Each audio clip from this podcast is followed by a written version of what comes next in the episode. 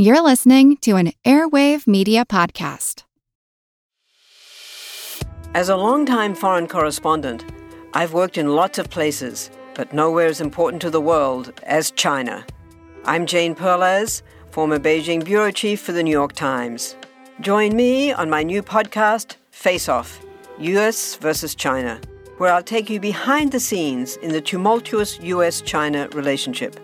Find Face Off wherever you get your podcasts.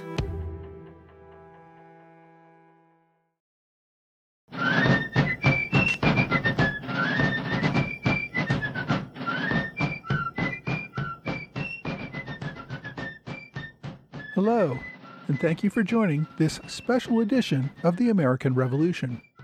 I'm joined today by author David O. Stewart. Mr. Stewart is a Washington, D.C. attorney. Early in his career, he clerked at the U.S. Supreme Court and later argued before justices in various cases. He also argued the Nixon impeachment trial at the U.S. Senate. No, not that Nixon. Federal Judge Walter Nixon was impeached in 1989. Mr. Stewart is also a prolific author He's written a number of historical fiction novels. He's also written nonfiction about the Constitutional Convention, about Vice President Andrew Johnson's impeachment, about Vice President Aaron Burr's treason trial, and about the politics of James Madison. Mr. Stewart was kind enough to join me to discuss his most recent book, George Washington The Political Rise of America's Founding Father. The book covers George Washington, the politician, as he progresses from a young militia officer through years as a colonial legislator to the Continental Congress, as commander of the Continental Army, and finally as President of the United States. I spoke with Mr. Stewart via a remote call. David Stewart, welcome to the American Revolution podcast. Well, thanks so much for having me. We're here to talk about your new book, George Washington, The Political Rise of America's Founding Father, which came out just a couple of weeks ago, if I'm correct, right? Indeed, just yeah. in time for Washington's birthday. Gotta say, there's probably maybe a thousand biographies about George Washington. What makes yours stand out? Putting aside overall excellence, it is, uh, I have a theme, which is to focus on his political life. I think it's been neglected that he really was an extraordinarily effective political leader. And really, part of his magic was that people didn't think of him as a politician and still don't, when in fact, that's exactly what he was and an extraordinarily successful one. So I wanted to unpack that and try to understand how he did it and how he taught himself to do it. Because when I looked at his life, it turned out he didn't start out as a gifted politician. He had to learn it. I guess politics was really in Washington's tradition. I mean, his grandfather was in the House of Burgesses. His father was an elected sheriff, and um, his brother Lawrence was also in the Burgesses, right? Yeah, no, you're exactly right. And his great grandfather had been in the House of Burgesses, and he, his other brother, Augustine, also was in the House of Burgesses. But none of them was particularly prominent, although Lawrence might well have been had he lived. He died prematurely. He was a very ambitious young man and successful, but you know, he had contracted tuberculosis and, and died in his early 30s. As was common with a lot of politicians in the colonies, they were all very active in the state militia as well, right? Lawrence was. Virginia had very little militia tradition, and Lawrence had been engaged in actually a foreign expedition to South America to fight the Spanish. And George really imbibed that. Lawrence was 14 years older. He was a half brother, half brother who's sort of also half father, because George's father dies when he's 11, shows up, you know, with a uniform and a sword. And George wanted to be a soldier right from that minute on. And his brother, as long as he lived, helped him in every way he could. George I guess, got his start. Well, he wanted to join the Navy, I think, and his mother wouldn't let him. Is that true? It's not clear he wanted to join. Lawrence was acting as surrogate father at the time, and he and another surrogate father, uh, Colonel William Fairfax, who was a next door neighbor, and the Fairfaxes were the richest people in Virginia, and they were good neighbors to have. And they cooked up this scheme. Now, Lawrence was a son in law of Colonel Fairfax. He had married a Fairfax. The Washingtons all, all liked to marry Will. And they cooked up this scheme to enlist George as a midshipman. They did not reckon on his mom. Mary Washington was a single mother at this point. I think everybody could see that George was a talented young man. He had the potential to be something. She didn't want to see him die at sea, which was not an uncommon outcome. You know, you could sort of see maybe some political skills of George coming from his mother. She just sort of slow rolled these two guys who were very powerful men in their own right, much more powerful than she was. But she just kept dragging her feet and dragging her feet, and they finally gave up, which was probably to George's advantage. Well, it seemed to work out well for him in the end. Yeah, well, right. Things did turn out, but the British military establishment was built on patronage and rich patrons, and George didn't have any. You mentioned Lord Fairfax. The Fairfaxes were obviously a huge influence on, on George and his family generally. I guess they were the wealthiest family in Northern Virginia. And Lord Fairfax, I believe, was actually even a peer in Britain. And they seemed to take a an interest in the Washingtons. Obviously, they, as you mentioned, Lawrence married Lord Fairfax's daughter, and and I believe George was good friends with Lord Fairfax's son, George William. Yes, that's right. There was a pretty big age difference of seven years, but they became fast friends for really their whole lives. George's friendships are hard to trace, but I might well call George William Fairfax his best friend. When George first started out in a career, George Washington, he worked as a surveyor, and I believe Lord Fairfax assisted him with that, and he ended up going out on some survey missions with George William Fairfax. Yes, George Washington had really had to go to work. His mother was a single mom with five kids and uh, not enough assets to really live that well. His education was cut short. He never got to go to England the way his two older brothers had to get a really fine education. He went to work as a surveyor at 16 uh, really self-taught, but surveying it turns out wasn't all that precise an activity back then. There's a certain amount of shading and scamming that went on on land deals. And uh, the Fairfaxes, of course, since they owned so much of Northern Virginia, basically they owned as much land as the state of New Hampshire occupies. Um, they had plenty of need for surveyors because they were selling their land or leasing it as best they could. So uh, they could really give them a tremendous head start, and, and they did. Yeah, it seems like Washington spent a lot of his early years on the Western frontier, both as a surveyor and later as a militia officer. He very conspicuously did not adopt, I guess, what we call a frontiersman persona.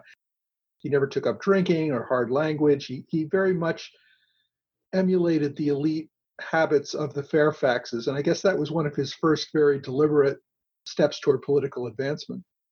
Yes, and uh, I credit a lot of that, as you say, to the Fairfaxes, but also to Lawrence, his, his older brother, who was his his role model uh, through his teens. And you know, he was a very ambitious boy and and young man, and being a Yahoo in buckskins was not the road to greatness. He, he really wanted to be a member of the elite. Uh, he had trouble getting there because he didn't really have the assets for it, but that absolutely was his goal. Yeah, his father was reasonably wealthy, and of course, most of his property got divided up among his sons, with I guess Lawrence and Austin getting the lion's share of it. Washington, after a few years in surveying, saw, I guess, militia or a commission in the officer corps of the Virginia Army as a place for advancement, right? Yes. Everyone could see that uh, the war with France was coming, which we call the French and Indian War. And he ended up very well placed. I kind of credit Colonel Fairfax for getting him well placed. He went on an expedition for the royal governor out in the West to present a demand to the French. It was really a diplomatic mission, which is amazing that a 21 year old was sent to do this. And he acquitted himself well. It gave him a terrific head start beginning as a military officer. And within a year, despite frankly not much success, he was the senior military officer in the colony. He was colonel of the Virginia Regiment. He was relatively active in the early part of the French and Indian War. He, of course, famously served under General Braddock, although that campaign did not go as well as hoped. But he acquitted himself well there.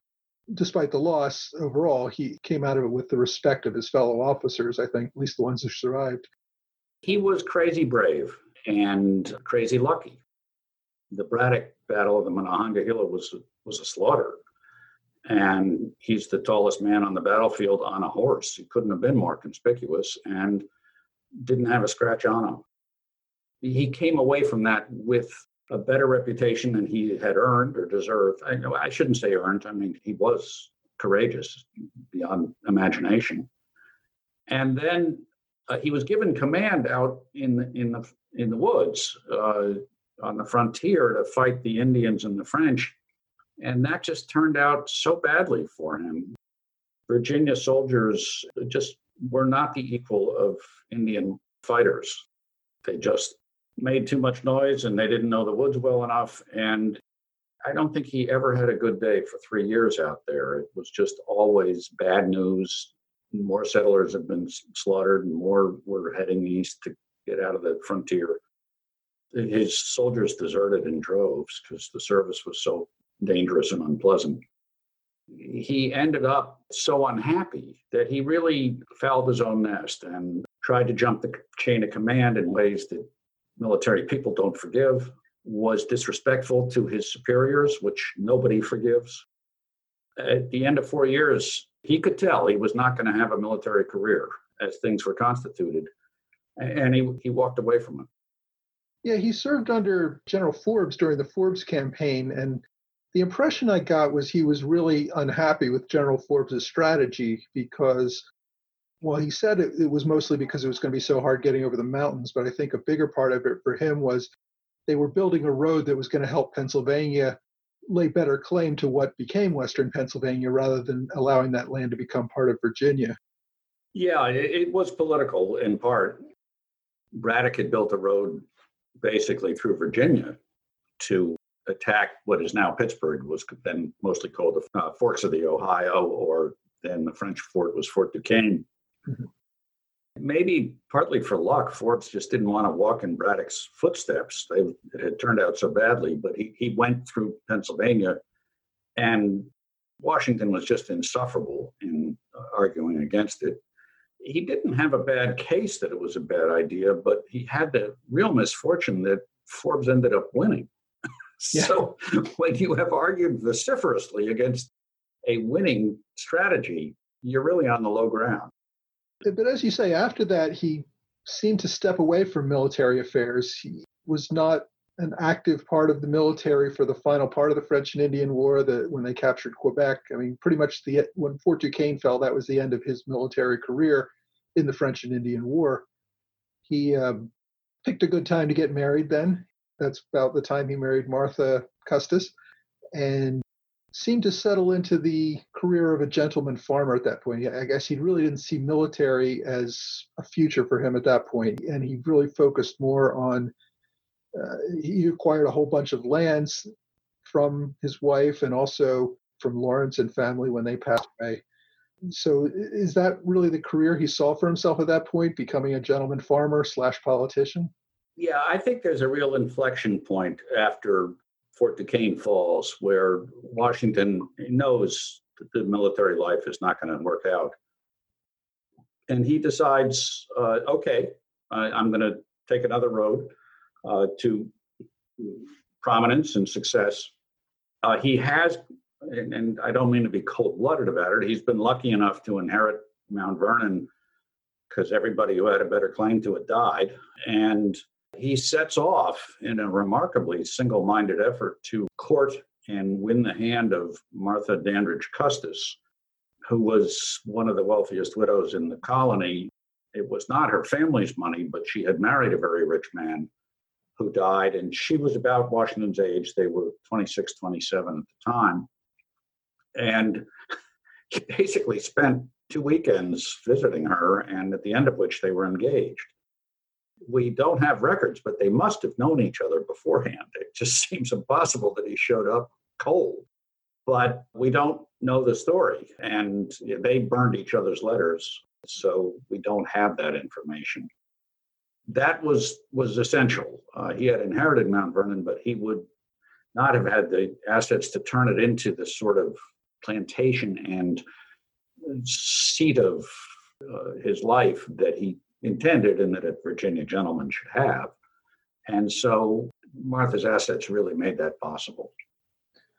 So, having established himself as a wealthy planter, he begins or furthers his political career by entering the House of Burgesses about this time, right? Yeah, as he's leaving the military service, and even before he does, he stands for election to the House of Burgesses from Frederick County, which is out on the frontier Uh, around Winchester. You could run wherever you owned land, and he did own some land out there he bought from the Fairfaxes. So he had this exit strategy planned, and he enters the House shortly after his marriage. He's not the most diligent legislator for the first few years. He's busy with Mount Vernon, trying to turn it into a paying operation. As you suggest, he's avidly pursuing Western lands that he thinks will be a wonderful investment, even though they turn out to be a terrible investment. But that's 30 years from now. He doesn't know that. And he is positioning himself and getting his life in order in a way that you know, I think still happens when you get you're sort of ready to settle down and you're ready to start a family. Martha had two children uh, with her first husband. They never had children of their own. And his political engagement, you can really find very gradually and carefully improving. He, he's not a natural in the legislature. He bungles a little bit. There's a wonderful episode where he tries to sponsor legislation to stop the running of pigs in Winchester. You know, and when pigs run through the town, it's very unpleasant. They they're destructive and you know they defecate wherever they want. It's no fun. And Washington couldn't get it adopted. You know, it was kind of baffling. I mean, who else cares? Was there a big pro pig lobby or a guy from Frederick? Yeah. I mean, it's not like the pigs had their own Burgesses. The legislation is taken over by another fellow, a very smart lawyer named Edmund Pendleton, whose career would parallel Washington's. And Pendleton very cleverly retitles the legislation. It's no longer about pigs, it's about protecting the water quality. Because, of course, if, if they're pooping everywhere, it's getting into the wells. It's a great example of branding or rebranding, and uh, it sails through. I, I, can just imagine Washington watching this and, and the light going on. Okay, that's how we get this done. And you can see him advancing slowly but steadily within the House until the conflict with Britain gets serious. And then he becomes a very engaged uh, legislator and political activist. That's what I found interesting. He was, for lack of a better word, inoffensive as a legislature. He seemed to make a lot of friends and good relationships within the House of Burgesses, but you know, not particularly outspoken or somebody that was particularly noteworthy. I think you mentioned his dealings with the Robinson affair in, in yes. your book a little bit, which was a huge scandal and highly divisive among the upper crusts of Virginia society, and he managed to to weather that fairly well. Uh, he kept his head down.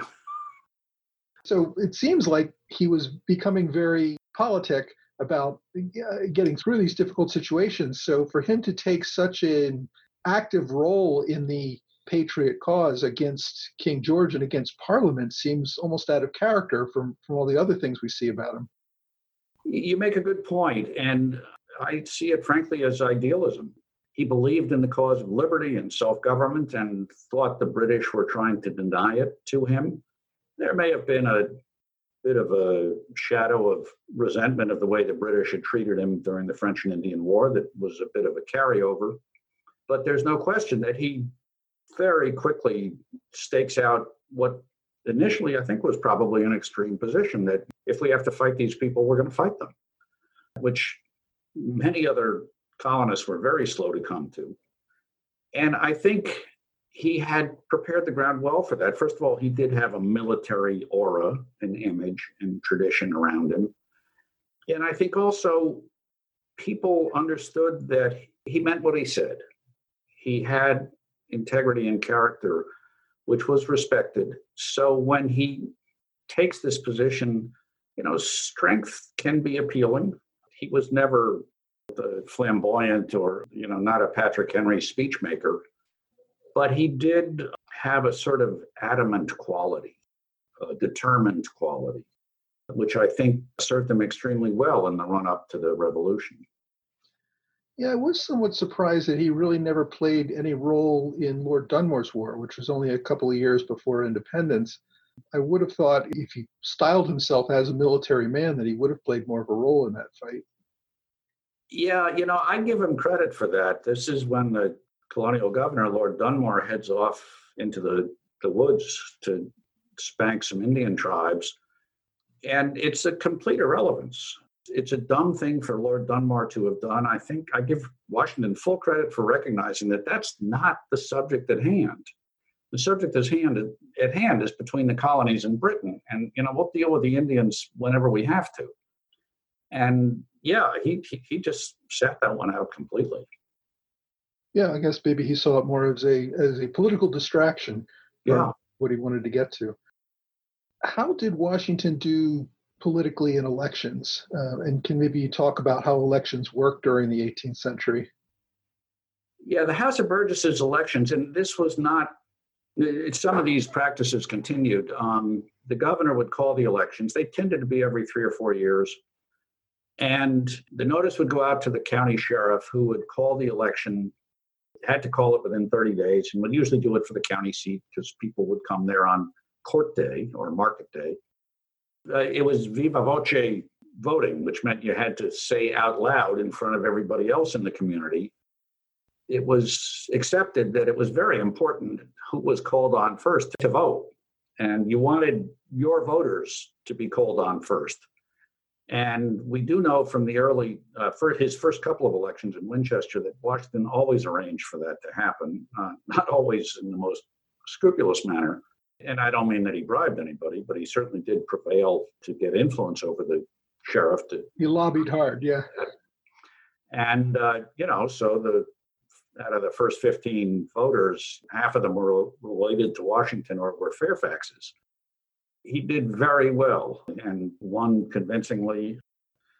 After his first two elections, he then switches to running in Fairfax County, which is where Mount Vernon is located, and was much more convenient and more prestigious. It had a higher class of constituent there. He was largely unopposed there at the time. I think he was unopposed for at least one of the elections. So he had a lot of success in the colonial times. And within the House of Burgesses, by the time you get to the serious confrontations with Britain in 1773 and 1774, he's a force he's using Fairfax County as an interesting power base. It's an influential place filled with influential people, and he becomes the first man of the county. Everything the county does, he is elected chairman whenever there's a committee to block him, uh, export imports. Whenever there's uh, there's a set of resolutions called the Fairfax Resolves, which get continent-wide attention and he's listed right at the very top as the man presiding. He manages to place himself in the leadership role. He, he eclipses the men who had really dominated legislative proceedings, men like Patrick Henry or Edmund Pendleton, who were better, frankly, at legislating than he was. But he had the quality of leadership people looked to for the confrontation they felt was coming. Yeah, I'm wondering how did all this impact his relationship with the Fairfaxes, which were still his friends and patrons, but were also loyalists? It's a fascinating thing, and that's that's a great question.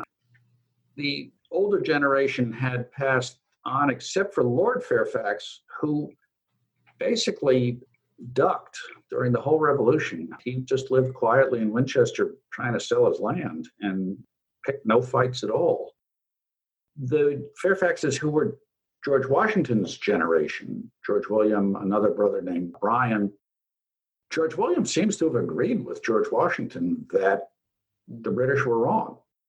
George William goes back to Britain and they have a lively correspondence. And Washington is completely candid with him that he thinks the British government is just being stupid and alienating, actively alienating the colonists and, and blindly doing so. And there's a wonderful exchange of correspondence between Washington and the brother, the younger brother, Bryan Fairfax, who still lived in Virginia. Because Bryan Fairfax doesn't really want there to be a war, doesn't want confrontation, and is kind of, you know, keeps writing Washington saying, couldn't we just send another petition to the king? You know, we, we don't actually need to pick a fight. And Washington just writes back these stern letters, you know, the time for petition is over. I'm not doing that again. So the Fairfaxes were very tied back to Britain. Their seat next to Mount Vernon, they, they ended up losing. For Washington, there was just no repairing the relationship with Britain, and uh, the Fairfaxes had to accept it. This episode is supported by the food delivery service Factor. It's spring now, and we all want to spend more time outdoors enjoying life, not the kitchen. Factor ensures you have fresh, never frozen, chef crafted, dietitian approved meals that you can prepare in just two minutes. Each week, you get a menu of 35 meal options as well as 60 add ons, including breakfasts, on the go lunches, snacks, and beverages. You can customize your orders to get as much or as little as you want each week and can pause or make changes to your orders at any time. Factor is less expensive than takeout, and every meal is dietitian approved to be nutritious and delicious. It's the perfect solution if you're looking for fast, upscale options done easily. Now, they even have a special deal for fans of the American Revolution podcast. Head to factormeals.com slash ARP50 and use that code ARP50 to get 50% off your first box plus 20% off your next box. That's code ARP50 at factormeals.com slash ARP50 to get 50% off your first box plus 20% off your next box while your subscription is active. As a leader of the Patriot cause, Washington is appointed to the First Continental Congress and then again to the Second it doesn't seem like he spoke a lot at those congresses. Yeah, it, it's an interesting thing at the First Continental Congress, and it's a lot of people from the different colonies who had never met each other. So it was a an awkward time for them to figure out how to deal with each other. And they're looking at cooperating and forming a sort of quasi government in a way that had never happened. There are leaders there who take prominent positions, and Washington is not one of them. He seems to go to dinner a great deal and he socializes a lot. He knows a lot of the people from other colonies already. He's unusual in that regard. He has gotten around more than the others have. And he builds relationships. And he's not on the key committees. He is always the tallest man in the room. He's the guy with some military experience, not all of it good, but more than anybody else has. And he's content with that. He describes himself later as having been a witness and an observer at the First Continental Congress. And when they come back for the second one, which is about eight months later, uh, we're going to war. We've gotten Lexington and Concord. I mean, things are getting bloody. The Second Continental Congress met um, started a month after Lexington and Concord, right? Right, right. So its conflict, Washington shows up wearing his militia uniform, which is the least subtle cue in history. He's clearly saying, you know, you can say, well, he, he was just showing his patriotism, maybe, but it's hard not to see it as a sort of dressing for the job, application. Yeah. um, and he, uh, he instantly becomes a significant player. They have a bunch of committees that they need uh, they're short-term committees. Four or five days is all they they get, but they have to deal with what are we going to do with staffing forts in the colony of New York? Then how are we going to find ammunition? You know, where is their gunpowder? Lots of practical military issues, and you got a bunch of lawyers there and merchants who don't have a clue how to answer these questions. And there's this big guy in a uniform. and so he ends up as the chair of one important committee after another. And it's clear that he's built relationships. He has established himself as knowing something about military matters, which you know the others are just agog at having to deal with. And he swiftly rises to a position of great stature. Yeah, what really surprised me though is when Congress unanimously selects Washington to become commander in chief of the Continental Army, his response is more of, I don't really think I'm qualified to do this. Uh, do you think that was false modesty or politicking, or do you think maybe he thought somebody else was going to be commander and he was going to be a major general in someone else's army? Yeah, I think he he intended for himself to be the commander in chief. I, I don't have any doubt about that. I think he thought there were certain ways he was supposed to behave. And one of them was to say he was not equal to the job. And he, he may have felt that way, frankly. It was a ridiculous job to think that we were going to defeat the British Army. But I was struck when I, studying the House of Burgesses, with the speeches that the colonial governors would always give, the royal governors, they would always start out saying, as unequal as I am to the uh, difficult jobs thrust upon me, please indulge me in my bumbling ways. I'm paraphrasing, obviously.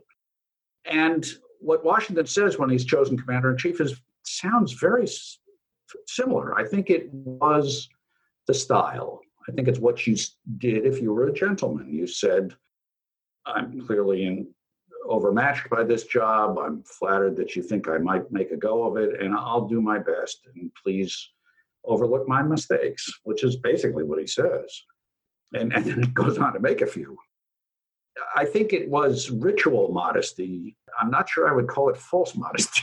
he, he did have a, a fair amount to be modest about. And it's important to keep in mind that the American talent pool for military leaders was shallow.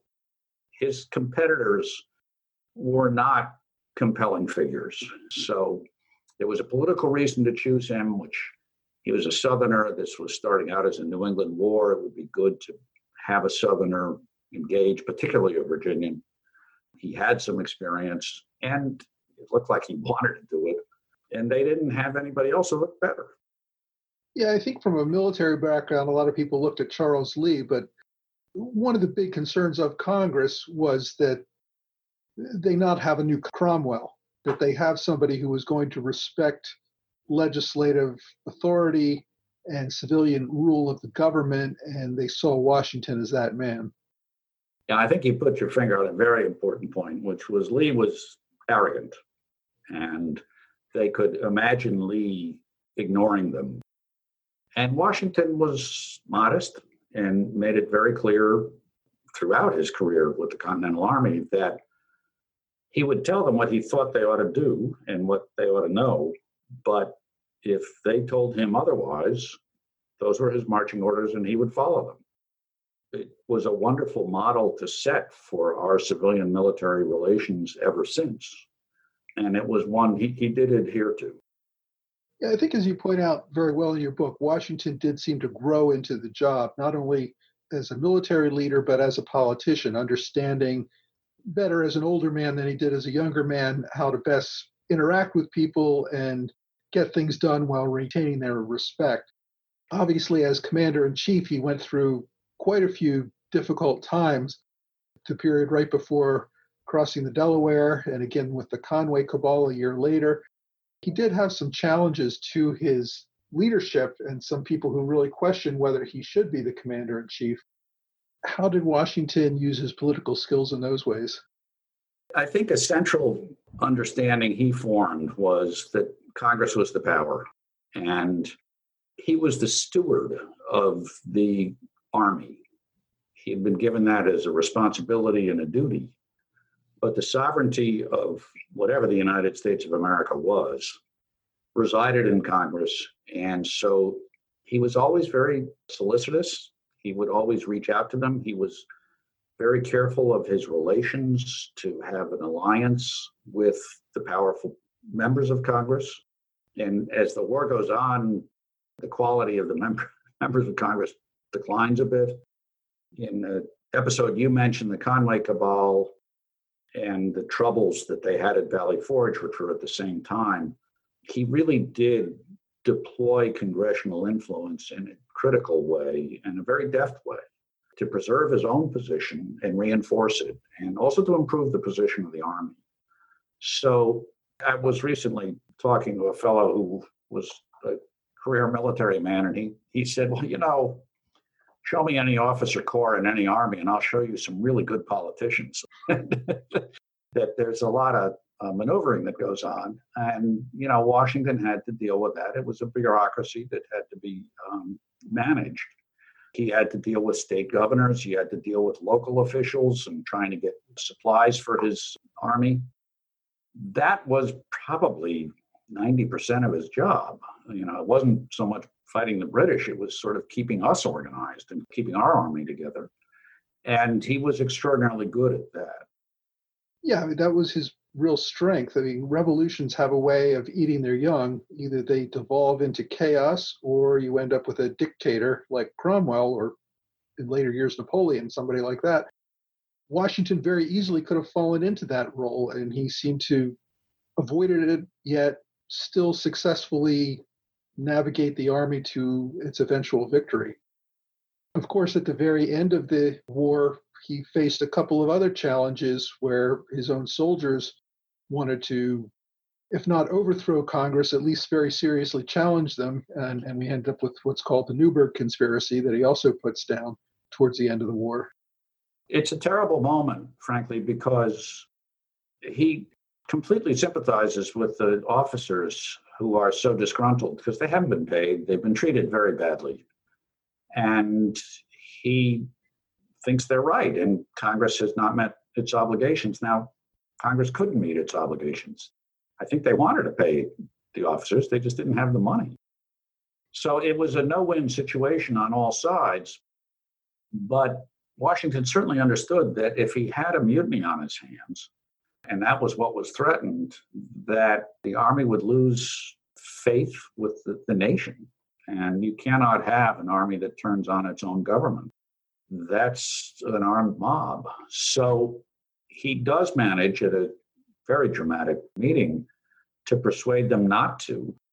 It is a moment where I think he displays what he has learned over the previous 20 years and more you know, he's not capable of oratory. That's not who he is, and that's not what he's ever going to do.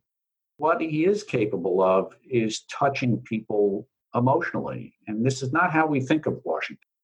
Uh, we think of this big, tough guy who was brave and always knew what to do. And, you know, he didn't always know what to do, but he did know how to connect with people. And he gets in front of these officers who are really angry and it's a bit of play acting which you know i, I won't try to recreate because i couldn't do it as well as he does but he demonstrates essentially that he can't read something he's trying to read and he reaches for his spectacles which nobody has ever seen before in the army he's just gotten them and says you must forgive me i have not only grown gray in your service but also i'm going blind and suddenly the air goes out of the room and they all uh, remember their shared sacrifices. Remember his sacrifices. He's been fighting this war for eight years.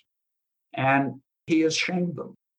And they won't mutiny, they won't betray his trust. It's an extraordinary moment to turn mutineers around, not with high flown rhetoric, not with scolding, but with shared sacrifice. The war ends, and Washington very famously disbands the army and resigns his commission and returns home to Mount Vernon. At that point, he is really the hero of the nation, if not much of the world. He's achieved more fame than any man could hope for and still has enough of his fortune to live comfortably the rest of his life. I get the feeling that Washington was not particularly interested in the idea of ever becoming president and forming the head of this new government under the Constitution. I think that's fair. Uh, he, he, leaves the army, and that's a remark. It's not a career move. He wants to go home, but it is a great career move because it persuades everybody that he can be trusted with power. He he doesn't crave power. He'll walk away from it, and in fact, watch him. He's walking away from it, and so it's kind of astonishing. And I don't think he really wanted to take power again. He had to be talked into it. And I think again, it's he's got a powerful sense of duty. He's got a he does still believe in the cause, and he thinks the country is headed into the ditch. That you know we're falling apart under the Articles of Confederation. The government can't really do anything, and the states are fighting with each other, and we've got a terrible economic depression, and something's got to be done. He knows if he comes back to this constitutional convention that he's back in. It's almost like that scene from The Godfather where Michael Corleone says, you know, just when I'm getting away, they reel me back in. Yeah. And, and, you know, he's he's reeled back in. He's really got no way out once the Constitution is adopted. He's got to be the first president, and there's nobody else around who's even begins to be a contender. He's elected unanimously again. He understands it's an honor. He understands it's an opportunity. But I think you're right that it, if he hadn't ever done it, he would have been fine.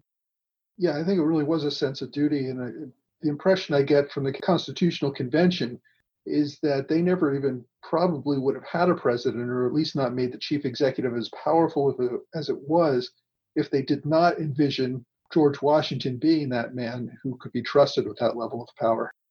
Yes, several delegates observed that. And, and with some asperity, they tended to take the view that Article 2 of the Constitution is a little vague, which it is, because everybody figured, well, Washington will be fine.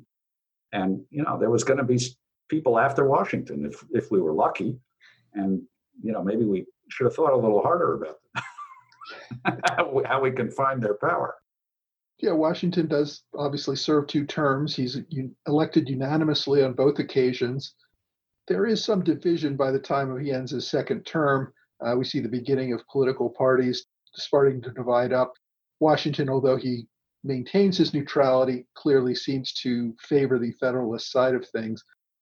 Is that why he decided to hang it up at that point? That he didn't want to become part of the party divisions, or did he just think, I'm too old for this, time to go?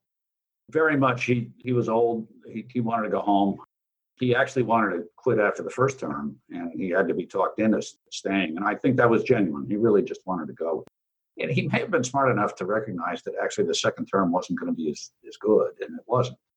I don't know, the glow of the revolution, of the new Constitution, of Washington's own stature. You know, after four years, it all wears off a little. We've seen two term presidents. Usually the second term is not as good as the first term. You know, we get a little sick of them, we get a little tired of them. And he is, by the end of his second term, he's only got Federalists in his cabinet. And there is an opposition led by Jefferson and Madison that is not represented in his cabinet. So he is seen as a partisan figure at that point, which he doesn't like. He doesn't want to be. So it, and he doesn't, he can't see a way not to be because he doesn't agree with those other guys. So he just, it's time to quit. And so, I mean, he finishes his term, but he's delirious to leave. Right, and he's almost dragged back into national politics again after he leaves um, as part of the quasi war with France. Although at that point, I think he really decides he's going to be a titular head and really pass off the power to others that he thinks are capable of doing the job in the next generation. Yeah, you're exactly right. He he he doesn't belong in the army, and he knows it physically. He just doesn't want to do it, and he sets it up so Hamilton will be the guy with the actual power, which is a controversial play. Hamilton was the guy who had, there were a lot of people who didn't like him.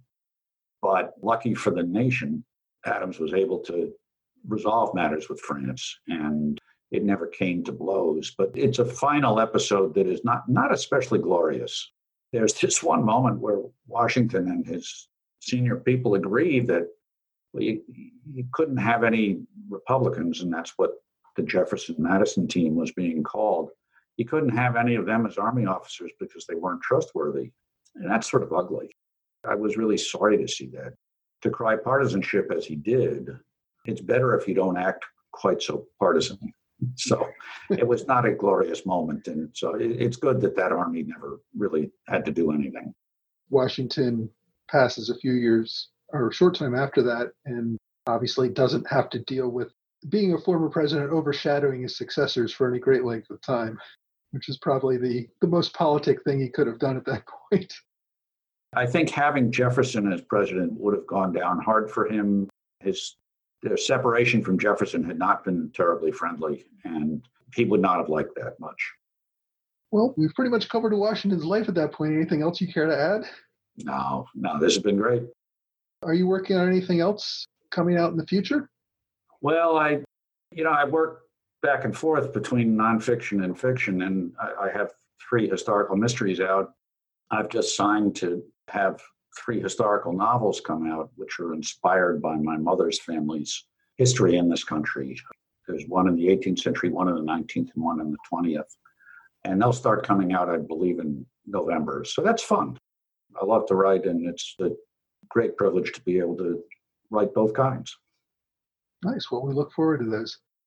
I will say I, have been a fan of you for some time. I really enjoyed your book on the uh, summer of 1787 about the Constitutional Convention. That I think was also a, a really interesting work. On, Thank on you very much. All right. Well, thanks again for joining us today. Thanks so much. My thanks once again to David O. Stewart for taking the time to speak with me. His new book, George Washington The Political Rise of America's Founding Father, is available for sale at bookstores and sites nationwide.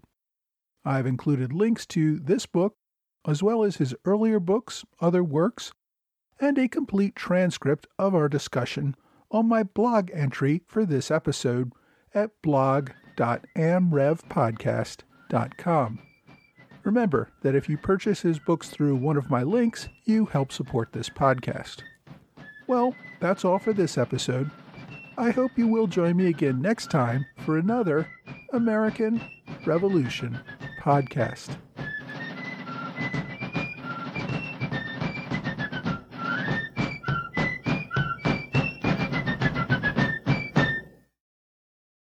What does Sputnik have to do with student loans? How did a set of trembling hands end the Soviet Union?